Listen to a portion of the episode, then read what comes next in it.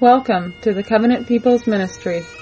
Jesus once told Satan that man does not live by bread alone, but by every word that proceedeth out of the mouth of God. We invite you to study the scriptures with us to learn about the words of our Savior, Jesus Christ. Our pastor is Mr. Jeremy Visser from Brooks, Georgia. You can contact us with your questions and comments at covenantpeoplesministry.org or simply write to Covenant People's Ministry, Post Office Box 256, Brooks, Georgia 30205. If you desire, you can also follow us on YouTube and Twitter. We would like to hear from you, and we pray in the name of Jesus Christ that His will will continue to reign upon us all. Once again, welcome to the Covenant People's Ministry, and here is Pastor Visser with our next Bible study. Hello, faithful friends, and thank you for joining me as we continue our look into the parables of Christ. And today we're going to be taking a look at one of those lesser known parables of Yeshua. It's lesser known in the fact that it's really not mentioned as much by theologians as it should be. And as a result, unlike a majority of Yeshua's parables, the one that we're going to be taking a look at today, Lazarus and Dives, is unique in that Yeshua actually uses a particular man's name in this. You know the stories.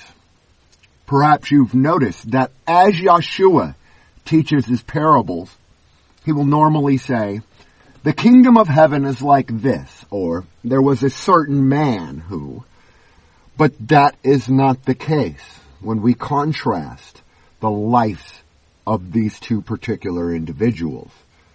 So without further ado, turn with me to St. Luke chapter 16.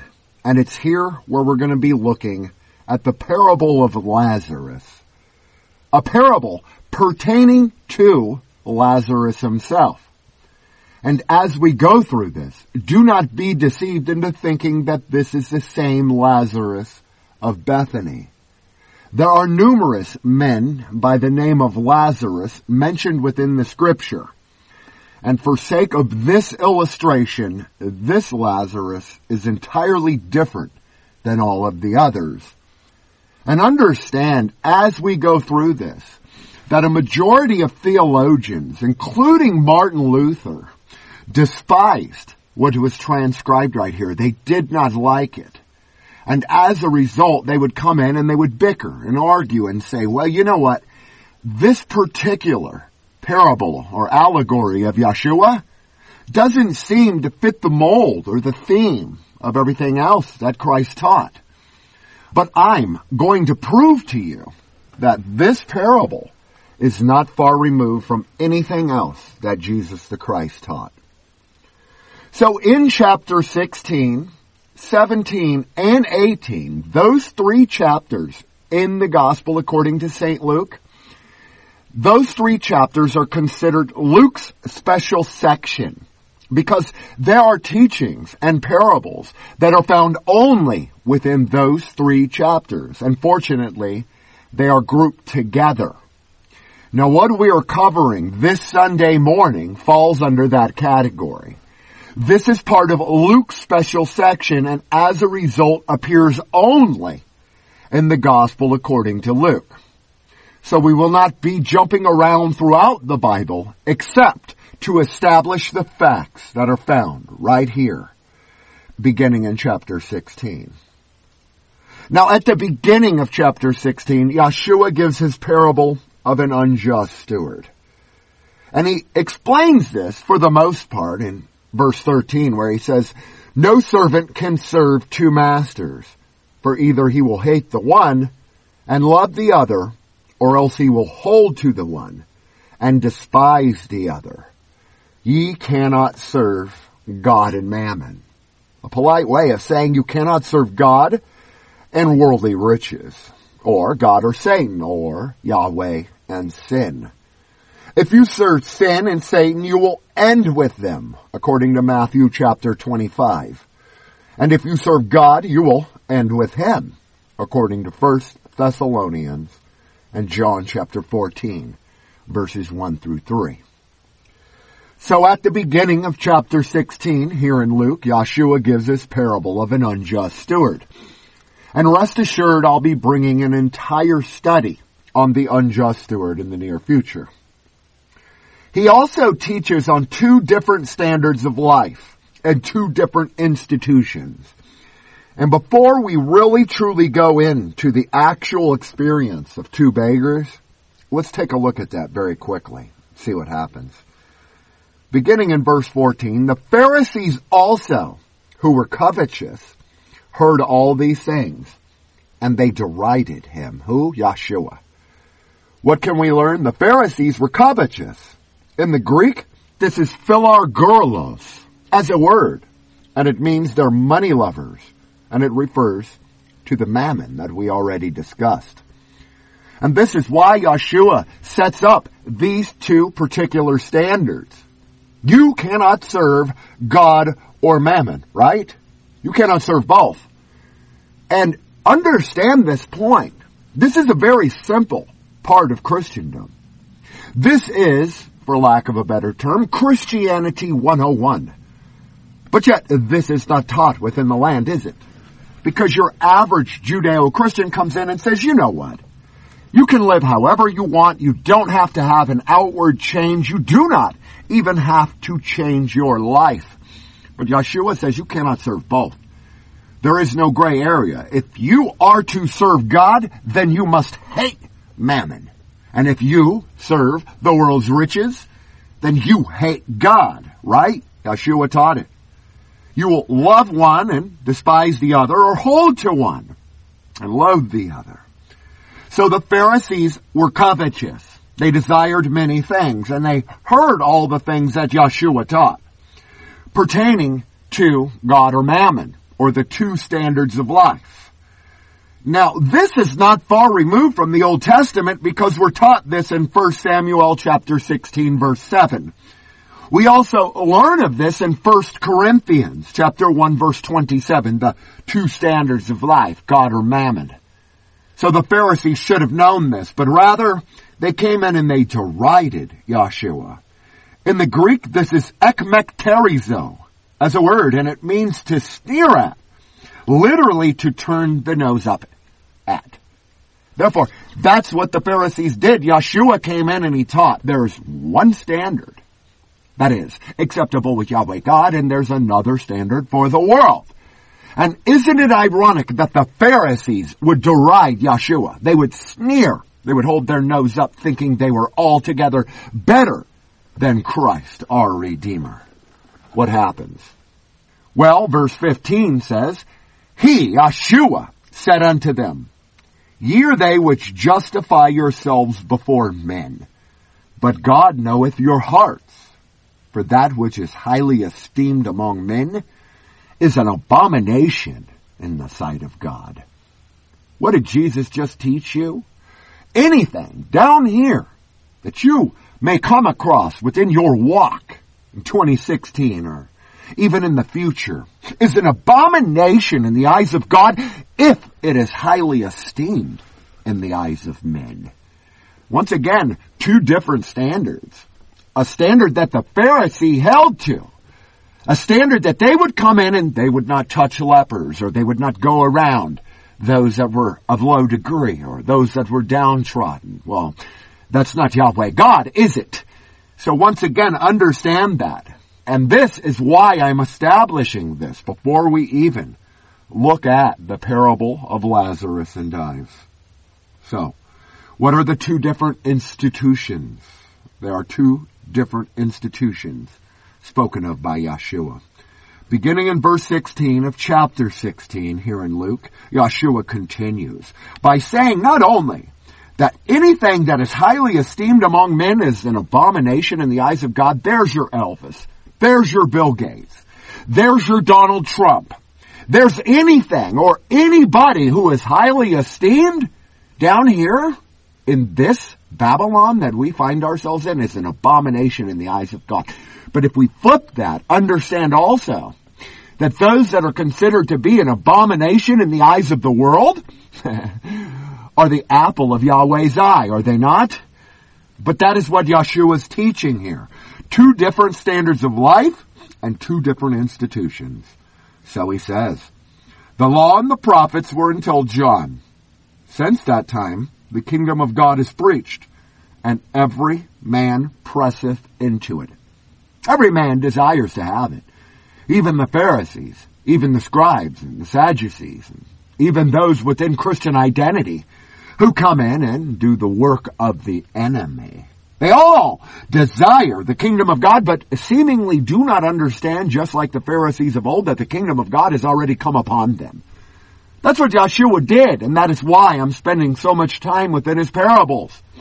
Because a majority of Yeshua's paraboles deal with the kingdom, or being outside of that same said kingdom.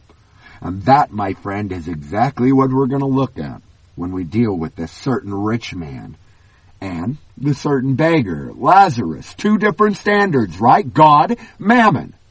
The way of the world is to come in and say, well, Billy Graham, even though he's a Pharisee, he makes lots of money.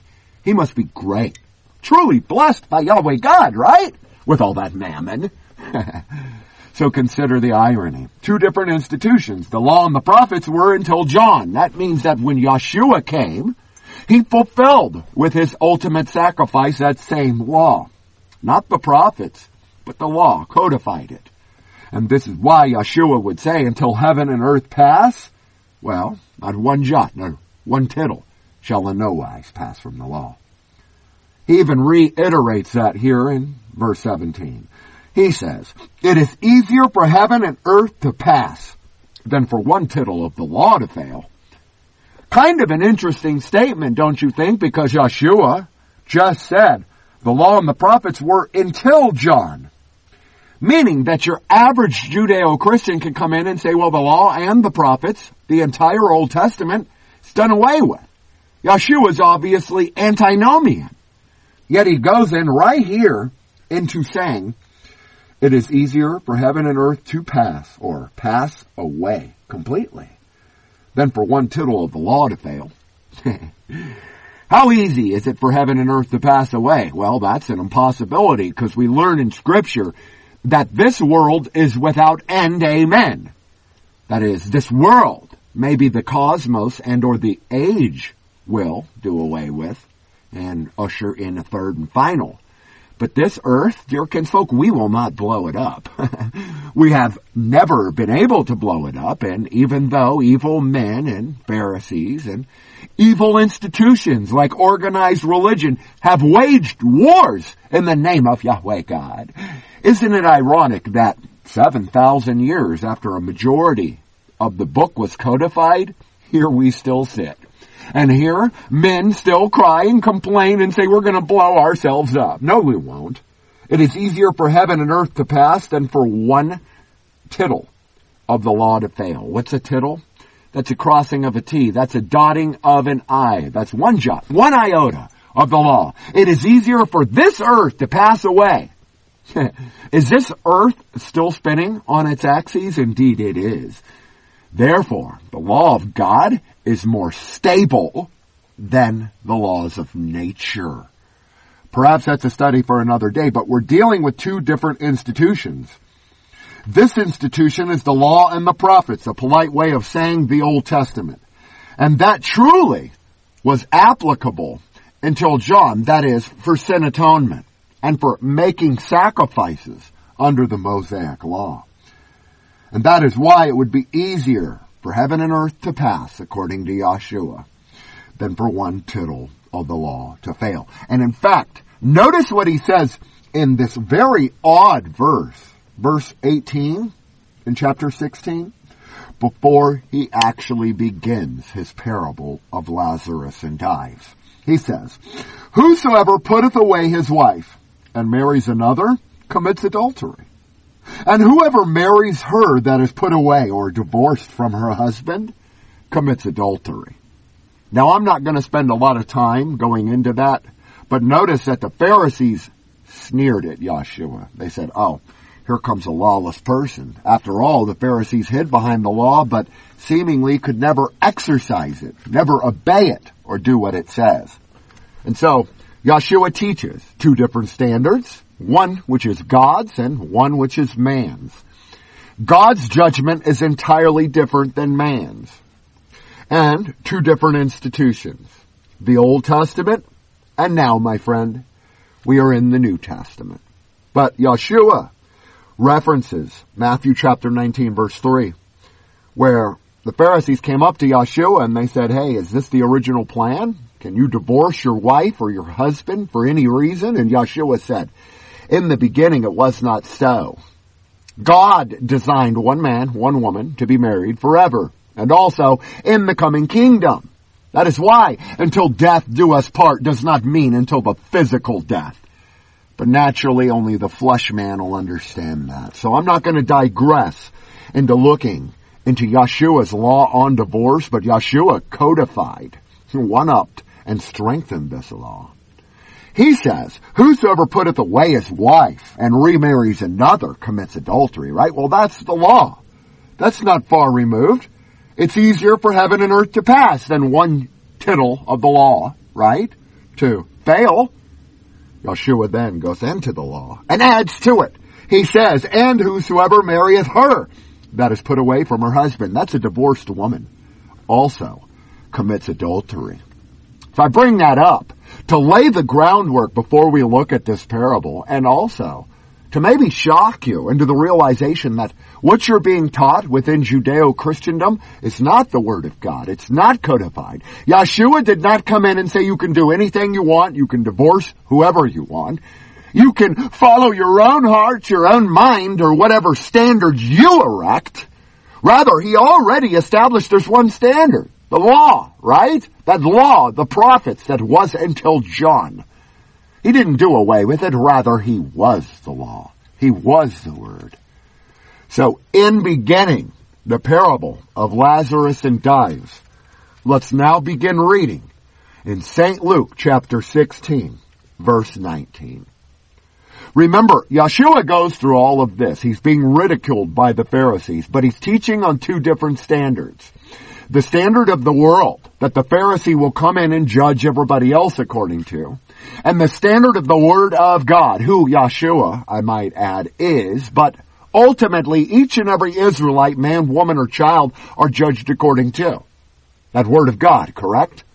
So he says, in parable form, beginning in verse 19, brand new manuscript in Luke's special section, he says, There was a certain rich man which was clothed in purple and fine linen, and fared sumptuously every day.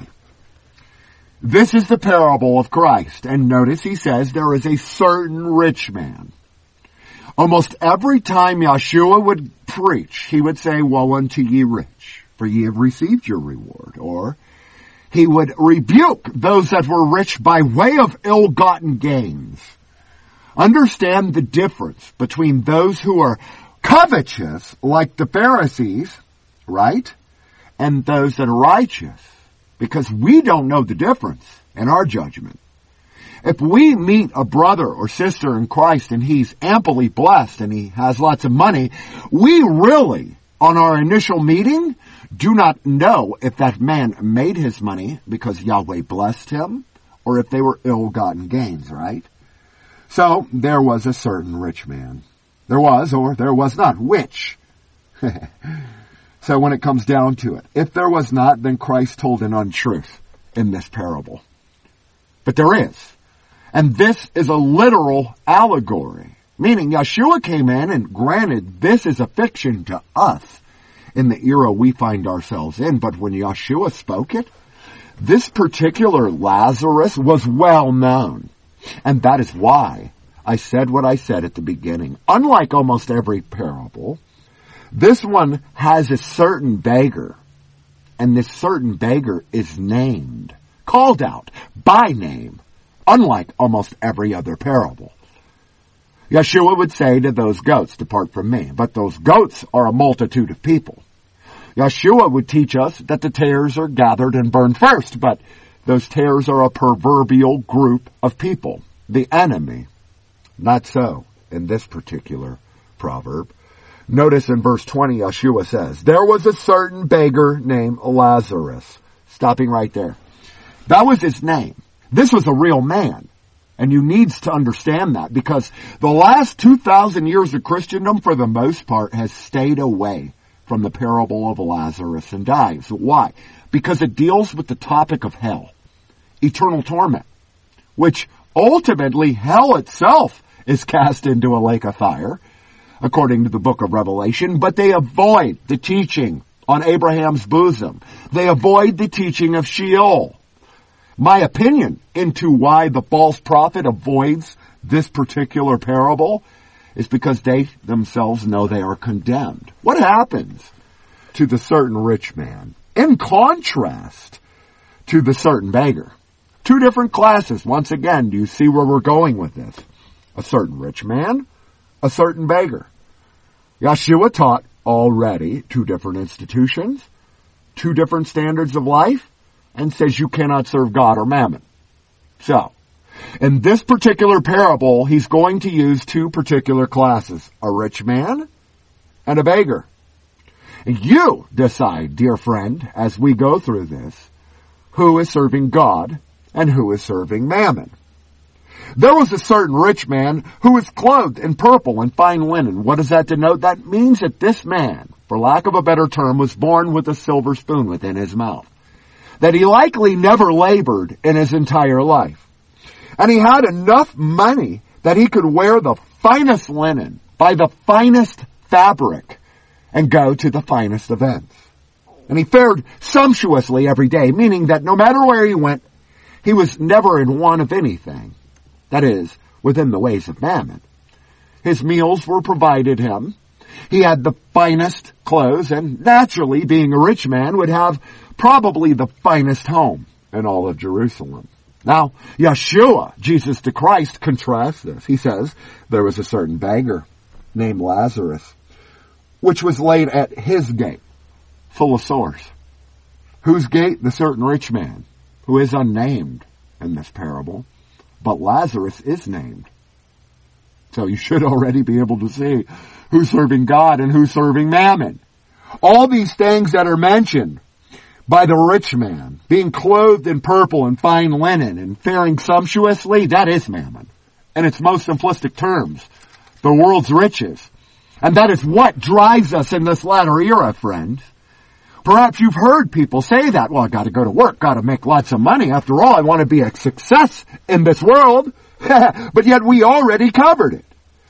What is highly esteemed among men is an abomination in the sight of God. If you understood that, then you would not be wrapped up within Judaism trying to keep up with the Joneses, trying to be rich, and turning your back on particular people who may desire your help. Lazarus, notice the certain beggar, he laid at his gate. Who? The certain rich man. Meaning he probably came and knocked on his door every day.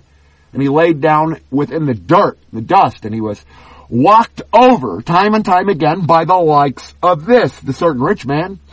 Just like the Pharisees. Remember, the Pharisees wouldn't go around the lepers, but Joshua would.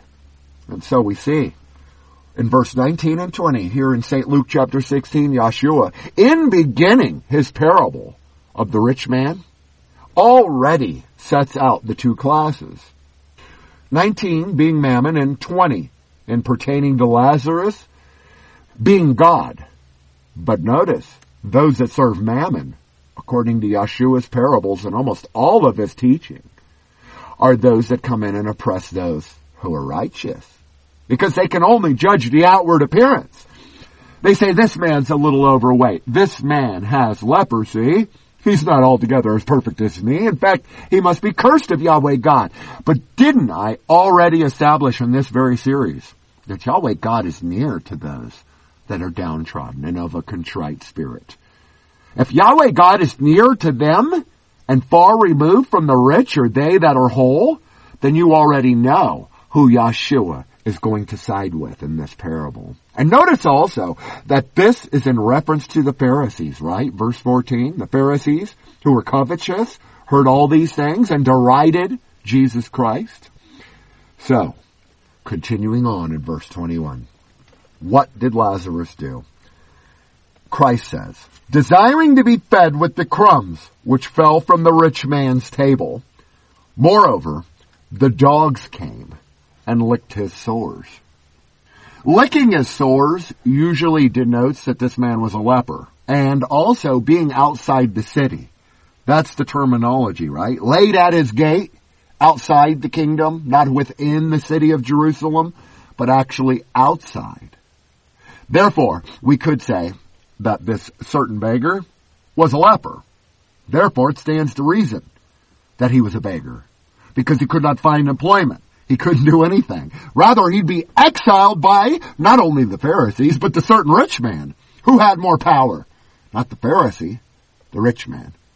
The rich man had the ability and the money and the funds to do good, but did it not. Therefore, it was sin to the rich man. But this, of course, is speculation. Let's just look at it like this. Two classes of people. A rich, high profile Hollywood celebrity who has the ability to take one day of his own money, of the money that he spends living sumptuously, and feed the entire nation's homeless population, right? We have that class, and that is what the world comes in and says is great. It's what we should all aspire to be. But yet none of them are known of God. Every one of them, according to what we've covered today, these Hollywood actors, these politicians, these men and women who are considered great in the eyes of the world, like the Pharisees and the certain rich man in this parable, are an abomination. Not just disgusting, not just cast out, an abomination in the eyes of Yahweh. You understand? That's very harsh indictment. An abomination. So, Lazarus, most likely a leper, laid at the gate of Jerusalem. And men and women would enter in and go out of that same gate of Jerusalem, right? Because it was a walled city.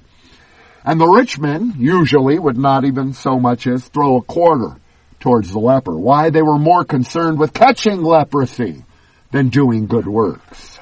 Or they were more concerned with their social status, like the Pharisees, who would come in and say, if this man were the Son of God, truly he would know that he hangs out with sinners and publicans.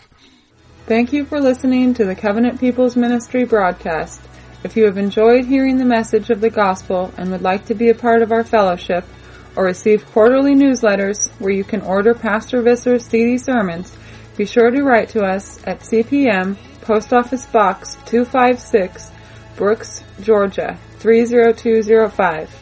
You can also visit us on the web at covenantpeoplesministry.net, where our extensive audio section features numerous broadcasts, or you can easily listen to Pastor Visser by Godcast through your mobile audio device.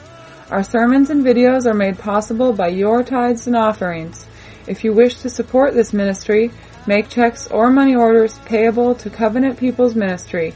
Your donations help us to reach the lost sheep of the house of Israel, wherever they may be found. Remember that Jesus Christ is our all and is in all that have been renewed in His Holy Spirit. So we hope that you will allow Him to lead your life and help to build His church so that when He returns, you will find faith upon this earth. We urge you to be a living example of Christian faith and apply His words to your lives. It has been a pleasure to have you with us, and now we will return to Pastor Visser's Bible study message. So Lazarus was a certain beggar, and he desired to be fed with the crumbs which fell from the rich man's table. Who? The rich man in Yeshua's allegory, who lived sumptuously, gluttonously, and probably had more than enough food to feed every downtrodden soul within the city of Jerusalem. That's what he desired. And not only that, dogs would come and lick his sores because he just laid within the dirt outside the gate. Where was the compassion of the Israelite men, women, and children? And in context, where was the compassion of the Pharisees and those that were rich amongst Judea? There was no sympathy. And ironically, there was no empathy either. And we live in a society just like that. It's relatively much easier to go out and have sympathy for a homeless man than it is to truly empathize with them. Empathize means to feel what that particular person feels. To sympathize means you feel sorry for them or you look down your nose at them or you come along like the Pharisees and say, well, that man must be cursed of God or else he would not be outside the kingdom. He would not be down within the dirt and he would not have dogs come and lick his sores. Thus, Yeshua in this parable contrasts the two. Their experience of death Notice this is life, right here in these three verses, between 19 and 21. This is their life. Certain rich man, he lived sumptuously. There was a certain beggar, and he was full of sores. He lived grievously, right? And for all intents and purposes, as they lived, just like now, the world would come in and say Lazarus was unsuccessful. And the certain rich man, well, he made lots of money. like that means anything. So here we are. And Yeshua goes to contrast it. Continuing his allegory in verse 22 in Luke chapter 16, he says, It came to pass that the beggar died and was carried by the angels into Abraham's bosom. The rich man died also and was buried. Stopping right there, what can we learn? Well, number one, and perhaps most importantly, is angels only carry particular men and women in scripture to paradise.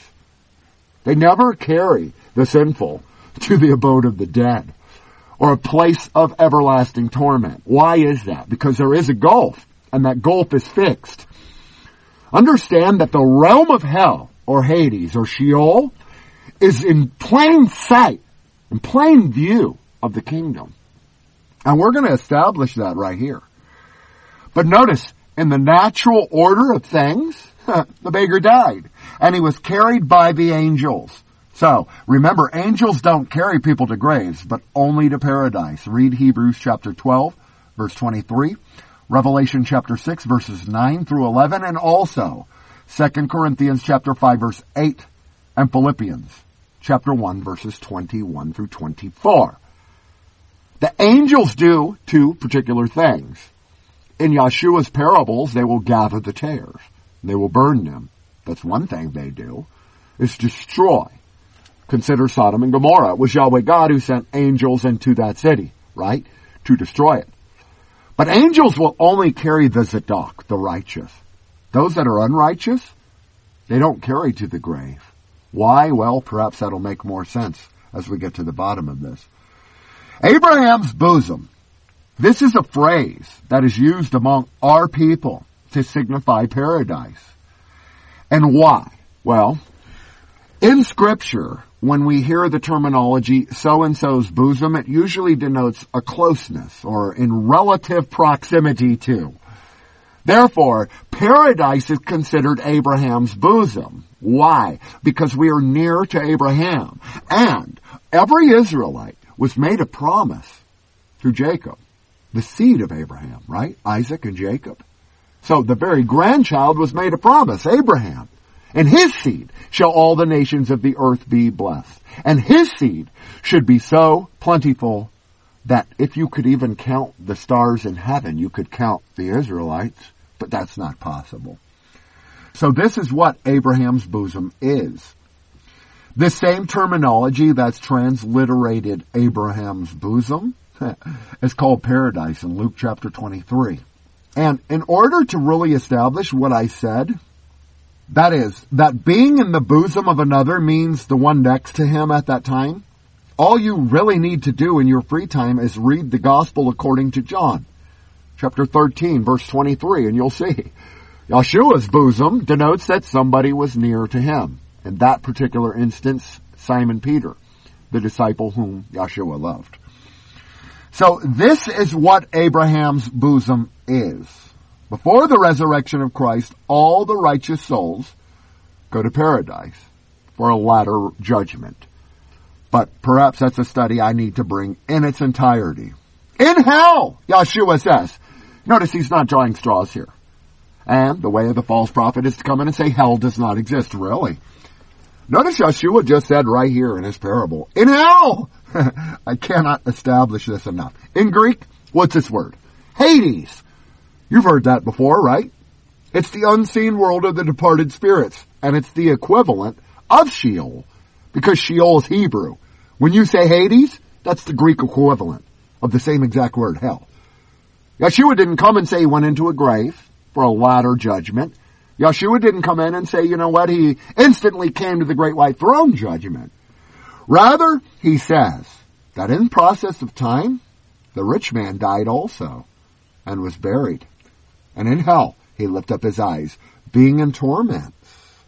in Greek, this word is basanos. It means going to the bottom and the lowest form of torture. Pure, unadulterated pain, my friend. And that is what we're discussing here. So two points right here in verse 23. Hell is used as a word and torments. Why it is so hard for particular men and women to understand the concept that Yahweh God must send the unrighteous, those who serve mammon, to a place of eternal torment, in order for it to be fair for us to abide in paradise forever is beyond me. Seems perfectly fair to me. Why should the sinful fare better than we do? And of course, man or a woman would come in and say, well, that's not really the case because they don't come into the kingdom. Right. They don't have eternity. They don't have paradise. And isn't that apropos and part of the course? I think so. Part of the course because Yahweh God chooses to meet the beggars, the sick, those that need Him and desire Him. The rich man didn't. So, the rich man in hell lifts up his eyes and being in torment sees Abraham afar off. He's in hell, he sees Abraham. Is Abraham in hell? No. Abraham's within the kingdom. Thus the terminology, Abraham's bosom. Remember, the beggar died and is carried by angels directly into the kingdom, considered Abraham's bosom, and considered Abraham's bosom only here. This is the only place right here in Luke chapter 16 where this term even appears. Yet another reason modern theologians steer clear of the parable of Lazarus and Dives. But the certain rich man sees Abraham far off and Lazarus within his bosom. Lazarus was near to Abraham. Abraham was within the kingdom. Therefore the kingdom is what? Abraham's bosom. So, for those of you who have emailed me and asked this particular question, what is Abraham's bosom? Simple. Paradise. Not where the rich man goes, but in plain sight thereof. There's a gulf between the two. Why am I spending time here? Because your average Judeo-Christian comes in and he says, you know what? Heaven is in the clouds and hell is beneath the earth. But that's not what Yeshua taught. Yeshua taught that there were many kingdoms, that we go into paradise and or Eden restored. We're the children of that kingdom. But there is also teachings that many other people, for example, go on to be kings and queens within their own right. Many people go to hell.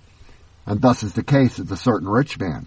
This man was in hell, but he was in plain sight while he was in torment of Abraham and Lazarus, the same man and the same beggar that he looked down upon as he lived.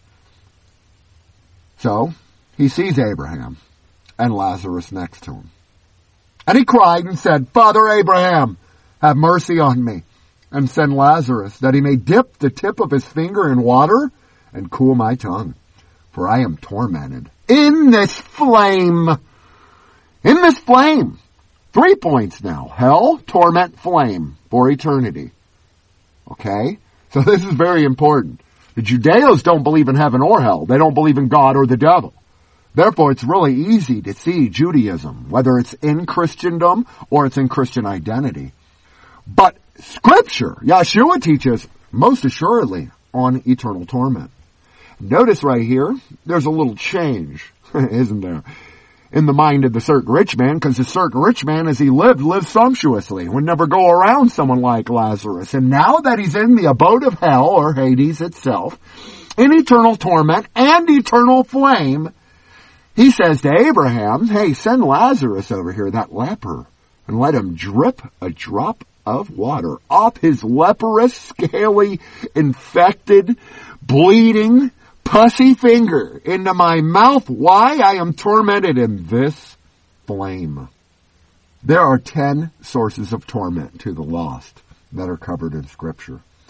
And I don't have the time for those today, but this is just one. eternal flame. Another one is outer darkness. Another one is wailing and gnashing of teeth. So the rich man cries out to Father Abraham and says, send Lazarus, right? Because Lazarus is in the kingdom and I'm in this place of eternal torment. What does Abraham say? Verse 25. But Abraham said, Son, remember that thou, in thy lifetime, receives thy good things, and likewise Lazarus evil things. But now he is comforted, and thou art tormented. Now he is comforted, and thou art tormented. Two classes, God, Mammon, right? Old Testament, New Testament. The Pharisees and Christians. The rich man and Lazarus. Or Lazarus and Dives, we could say. Notice Abraham tells them, as you lived, Lazarus received evil things. He wasn't as lucky as you. He sat outside the kingdom. He got leprosy. And to add insult to injury, the Pharisees and the rich people and even many Israelites would come in and say, oh, that's because he sinned. That's because God hates him. God cursed him. But in the end, that's what mattered. What we're dealing with here is 2,000 years old. How many generations have come and gone? While that certain rich man still is within this abode of eternal torment. And Lazarus still is comforted.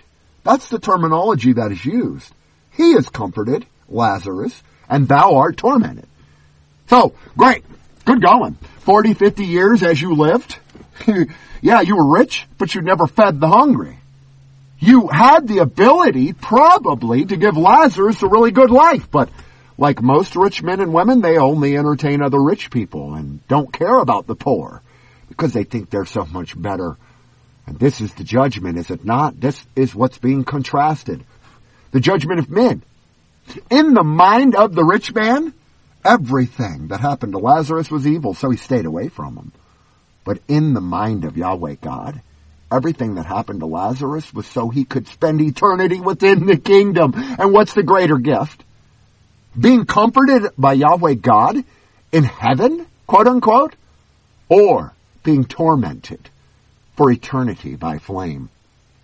But notice also, as I have mentioned, while they are in plain sight, so much so that the rich man can cry out to Lazarus, seeing them, once a particular person goes into the kingdom, or a particular person goes into Sheol, there is no returning. They are in plain sight, and that makes perfect sense to me because the children of the kingdom should see those that were cast out. That's part of their reward. And those tares that are gathered and burned, right, should see what they missed out on for eternity as they are not comforted, but tormented. Make sense? Abraham continues in verse 26. He says, Beside all this, between us and you, there is a great gulf fixed a great gulf. This word is chasma. It's where we derive our modern day term chasm. So understand that. Between heaven and hell, there is a chasm. A quote unquote great gulf. And not only that, it is fixed. It's unmovable. Once you are cast into hell, you cannot return. And once you are accepted and told, enter in, my faithful servant, you also are fixed within that kingdom. He says, besides all of this, between us and you is a great gulf fixed, so that they which would pass from hence to you cannot, neither can they pass to us that would come from thence. So, at judgment it is too late. And when are you judged? Well, according to this narrative, at death. Instantly. This wasn't at the third and final earth age or the second advent of Yeshua. This is two particular classes of people who both died and both were judged and both were sent to their place. Now, the certain rich man goes to hell, but the certain beggar, Lazarus, has the ability to be a partaker within the kingdom. Notice also that Yeshua would teach the Pharisees that they cannot partake of the kingdom. That part of their hell would be that they could see the kingdom, but are cast out themselves. You've heard me teach on this. Why? Well, that's because there is a permanent gulf fixed. An impassable gulf between two abodes of departed souls. And there are only two abodes. Notice purgatory doesn't enter into the picture here. He says, neither can they pass to us that would come from thence. And then he said, I pray thee therefore, Father, that thou wouldest send him to my father's house. For I have five brethren, that he may testify unto them, lest they also come into this place of torment. This, my friend, is the only example of praying to a dead saint in scripture. Did you see it? Did you notice it? He says, I pray thee, therefore, to Abraham. Perhaps that's also why he was in hell. But that's not to disannul this fact. Abraham was in the kingdom, right? The kingdom was considered Abraham's bosom. Had he seen Yeshua, it would have been Jesus' bosom. Just like I told you about in the gospel according to John. Because in the Hebrew and the Greek it denotes closeness.